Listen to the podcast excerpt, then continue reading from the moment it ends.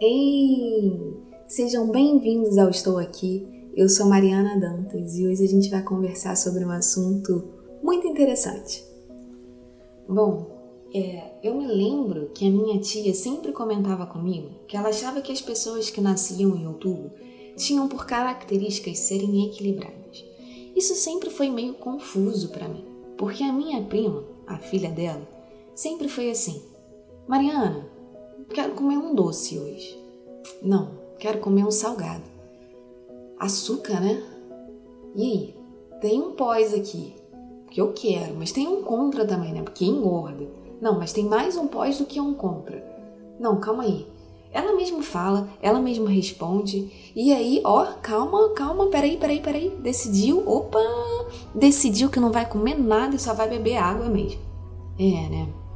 Bom, Nessa fase da vida, eu quero te dizer que eu já tenho PhD em pessoas que nasceram em outubro ou com essas características. Vou te falar, a melhor coisa para se fazer quando elas te chamam é: você vai e sorri. Faz uma cara de paisagem e espera.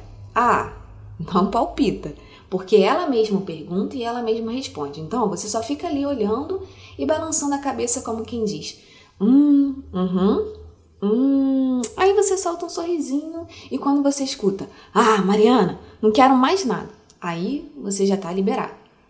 Mas isso até a próxima indecisão. Peraí, de acordo com a minha tia, até o próximo estado de equilíbrio ali, né? Bom, uma coisa engraçada é que eu convivo com essa minha prima desde sempre. A gente sempre morou uma do ladinho da outra.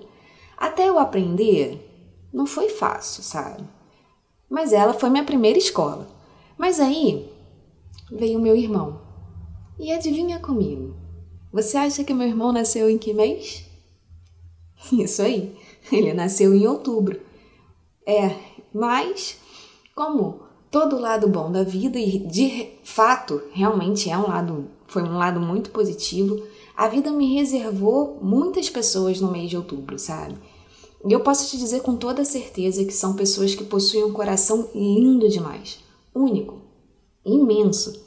Olha, de verdade, eles têm uma bondade que eu não sei explicar. Elas são encantadoras, são livres para voar, mas internamente possuem muitas perguntas não respondidas. Eu diria que essas pessoas, por serem livres demais, estão sempre em movimento e sempre com muitos dilemas. De repente, esse seja o equilíbrio observado pela minha tia. Não importa o que aconteça, elas sempre estão em movimento. Bom, pensando bem, eu acho que isso está relacionado com alguma lei de Newton. Mas vem comigo. Feche seus olhos aí por uns 3 segundos. Fechou? Agora lembra quando você ganhou sua primeira bicicleta. Tá pensando? E aí? Qual é a cor dela? Bom, Agora pode abrir o olho. Faz o que você estava fazendo, mas com esse pensamento. E se você estiver sentado ou deitado, continua de olho fechado, vai. Então, lembra comigo. Sua bicicleta tinha duas rodas normais e duas rodinhas. Você subiu e foi super fácil se equilibrar. Aí você viu o quanto que pedalar era bom, o quanto que sentia a emoção de algo em movimento era sensacional quanto eu sentia aquele vento assim, sabe? Cara, tá no controle de alguma coisa parecia meio mágico, não era? Então, mas aí você, nesse processo, pensou: calma, daqui a pouco vai estar tá sem rodinha. E aí chega o dia de você tirar uma rodinha. Pensa comigo, você tirou a rodinha do lado direito.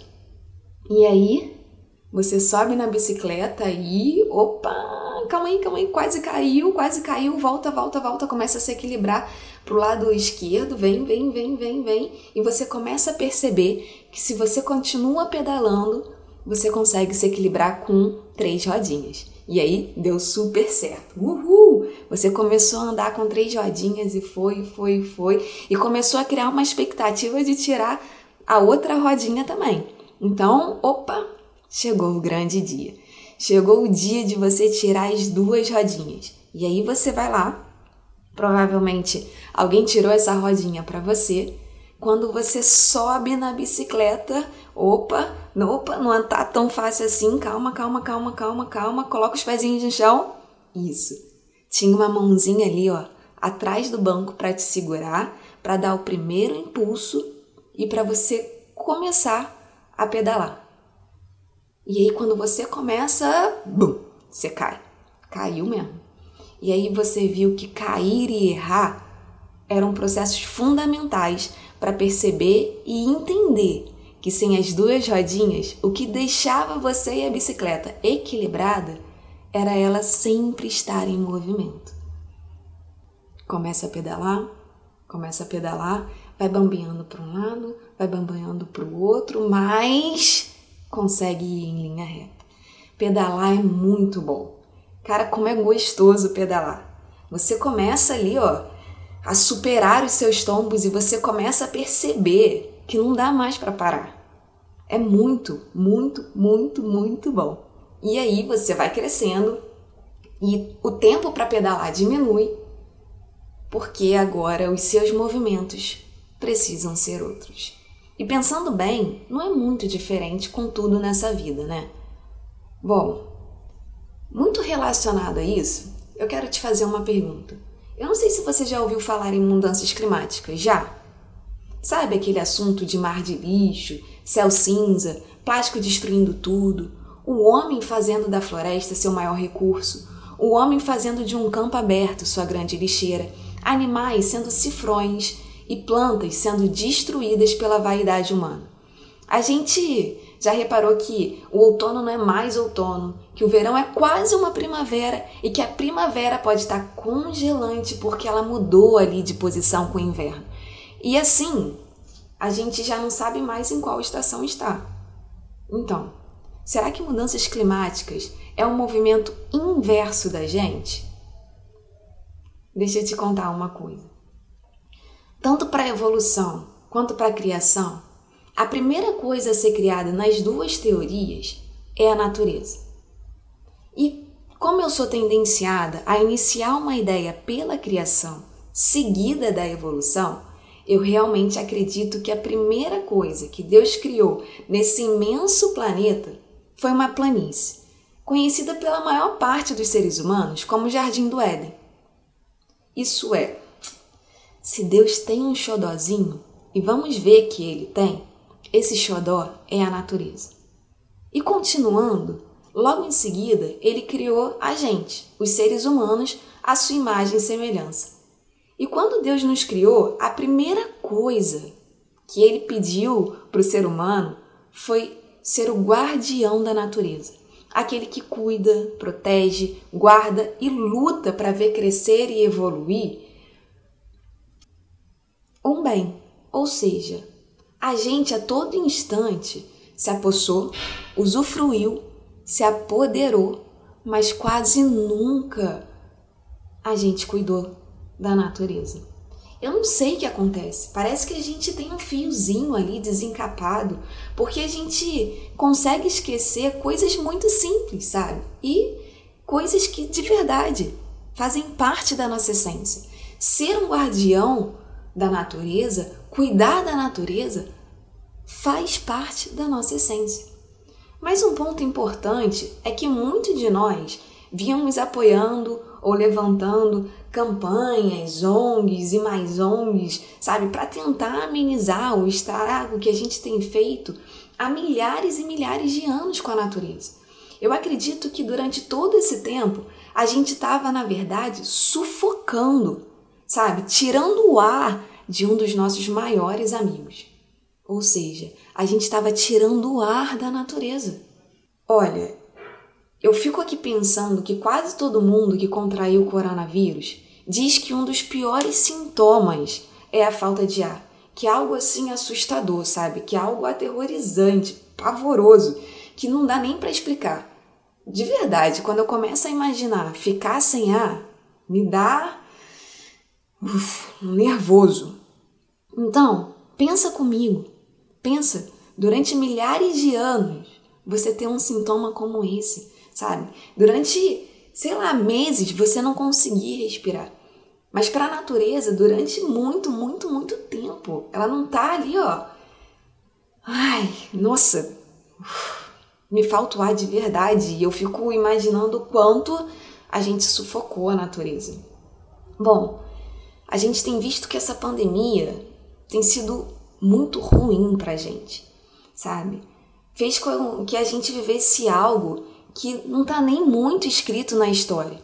A gente está trancafiado, a gente está preso praticamente dentro de casa. E aí, em meio a todos esse, esses sentimentos estranhos, você começa a ver algo totalmente surpreendente. A gente deve estar tá mais ou menos indo ali para uns três meses de quarentena. E olha o que, que a gente tem visto. A gente tem visto a Baía de Guanabara com águas transparentes. Eu confesso que já vi investimentos altíssimos e estudo para que isso acontecesse e não houve resultado. A gente tem visto o cais de Veneza com as águas transparentes e com um cheiro agradável. Meu Deus! Milhares e milhares de pessoas iam para Veneza para viver um cenário romântico, sendo que o plano de fundo eram águas escuras e um cheiro péssimo. Mas o que, que valia? Valia uma foto, valia uma postagem para todo mundo ver que você estava num cenário romântico, num cenário de filme. Era isso que valia. O mais importante era ter uma fotinho ali, só para provar. O mais importante não era cuidar. Era, não importa muito bem o cenário. Vamos dizer para todo mundo que a gente estava aqui. Calma, vamos voltar. A gente tem visto as montanhas do Himalaia ou seja, a gente está ali na rua, consegue olhar as montanhas do Himalaia. Cadê aquele véu de poluição que cobria as montanhas, que a gente sabia que estava, mas tinha que chegar lá para ver? Não tem, não tem. A gente tem visto os leões descansando nas estradas da África. De verdade, me diz aí, você já pensou em algum momento que isso iria acontecer de novo? Você já pensou que isso poderia acontecer com três meses da gente ficando em casa? Ah, sem contar com um ponto que, assim, é um dos pontos que mais me impressiona. Quando que você imaginou que veria a terra da garoa, São Paulo, do céu acinzentado, com um céu cor-de-rosa, sabe? Com alaranjado, assim, com um azul, uma nuvem branca, caindo ali um azul escuro e uma estrela sorrindo porque está perto do cenário da lua. Gente, quando que você pensou em ver isso? Essa movimentação nova está parecendo até uma utopia para a natureza. Eu tenho certeza que a natureza está sorrindo agora, de orelha a orelha e sem máscara, dizendo: Humanos, muito obrigada porque depois de milhões e milhões e milhões e milhões de anos, vocês estão conseguindo fazer com que a gente descanse, repouse e respire. Ou seja, eu e você, a gente está dando à natureza a oportunidade dela respirar aliviada. Olha, eu sei que essa pandemia tem sido muito difícil pra gente. Cara, mas a natureza tá batendo palma pra gente, viu? E quando a gente olha para todo esse cenário, quando a gente começa a se envolver em todas essas lacunas, a gente consegue perceber o quanto que a gente se perdeu nesse tempo todo. Eu estava ouvindo um vídeo e me marcou muito uma frase. É quando o menino ele pergunta para o rapaz o seguinte: Mas por que, que precisou de um vírus para trazer as pessoas de volta. E o rapaz responde: às vezes você tem que ficar doente antes de começar a se sentir melhor.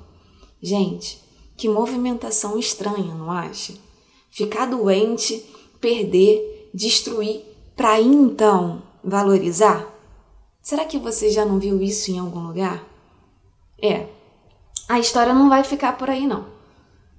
Enquanto não chega outubro com seu equilíbrio, a gente passou por março, chegamos em abril e falamos assim: olha, não dá para piorar.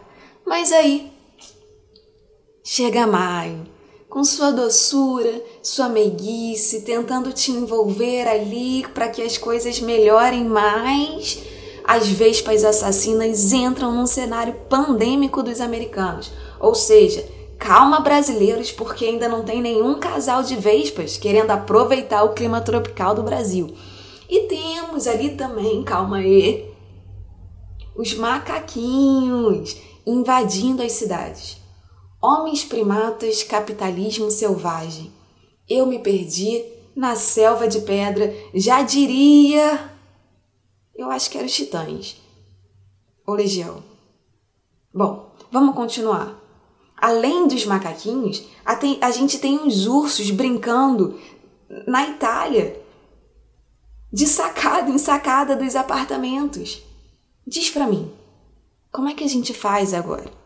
Bom, essa é a parte que a gente precisa entender de uma movimentação que gera equilíbrio.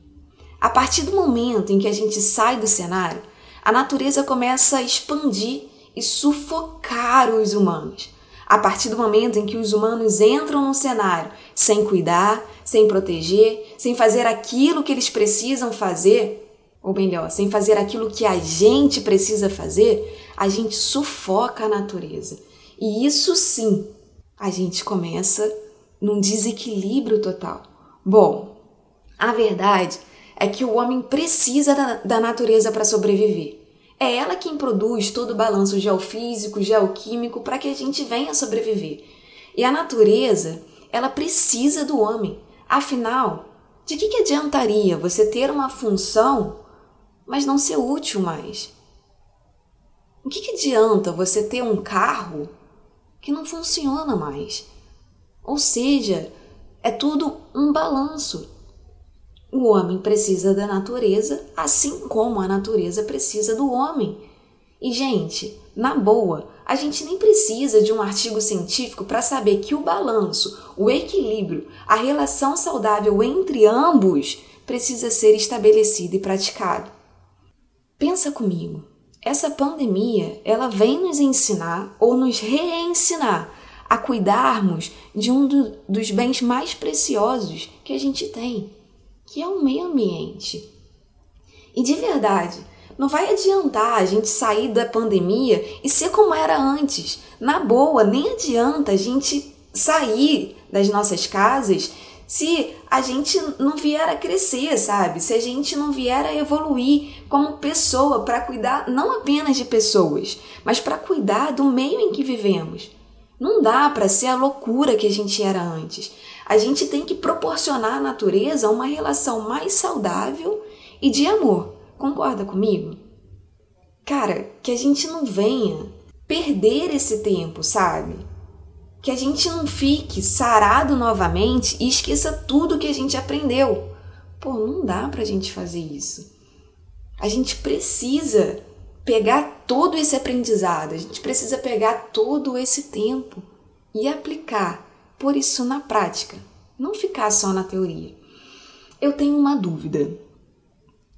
Se eu te pedir aquele seu xodozinho emprestado, sabe aquele seu moletãozinho que já não tem mais cor de tanto que foi lavado, que tem o seu cheirinho, a sua forma, parece que ele nasceu ali com você. Você me emprestaria ou você pegaria um novo para me emprestar? Então, como é que você acha que Deus fica? Quando vê a gente tratando a natureza como a gente estava tra tratando. E aí? Hashtag fica a dica? Entra agora? Vamos pensar nisso. Pessoal, que a gente não precise mais de um vírus, nem ficar doente, para reconhecer a importância de alguém ou de alguma coisa. Outubro ainda não chegou, mas o equilíbrio a gente já pode colocar em prática.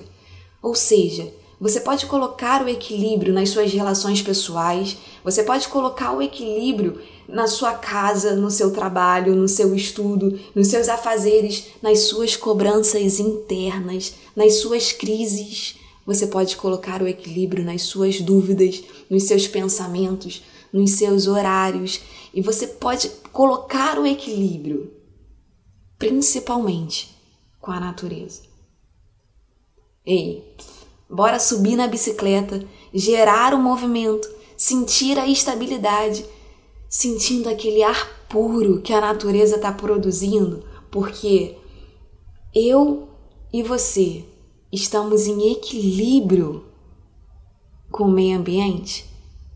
Vamos, vamos sentir esse ar de produção, de movimentação, de equilíbrio, gerando ali, ó, um meio estável para o ser humano e para a natureza. Bom, eu tenho que ir. O papo tá muito bom, mas eu realmente preciso ir. E se você acha que esse podcast vai somar, vai ajudar, vai, vai colaborar, incentivar outras vidas, vai fazer com que algumas pessoas olhem mais para o meio ambiente, compartilha com geral, vai. Ah, e se você quiser falar de qualquer outro assunto, me manda uma mensagem lá no Insta. Ah, calma aí. Eu tenho uma curiosidade. Qual é a cor da sua primeira bicicleta? Me manda no Insta, por favor. Por favorzinho.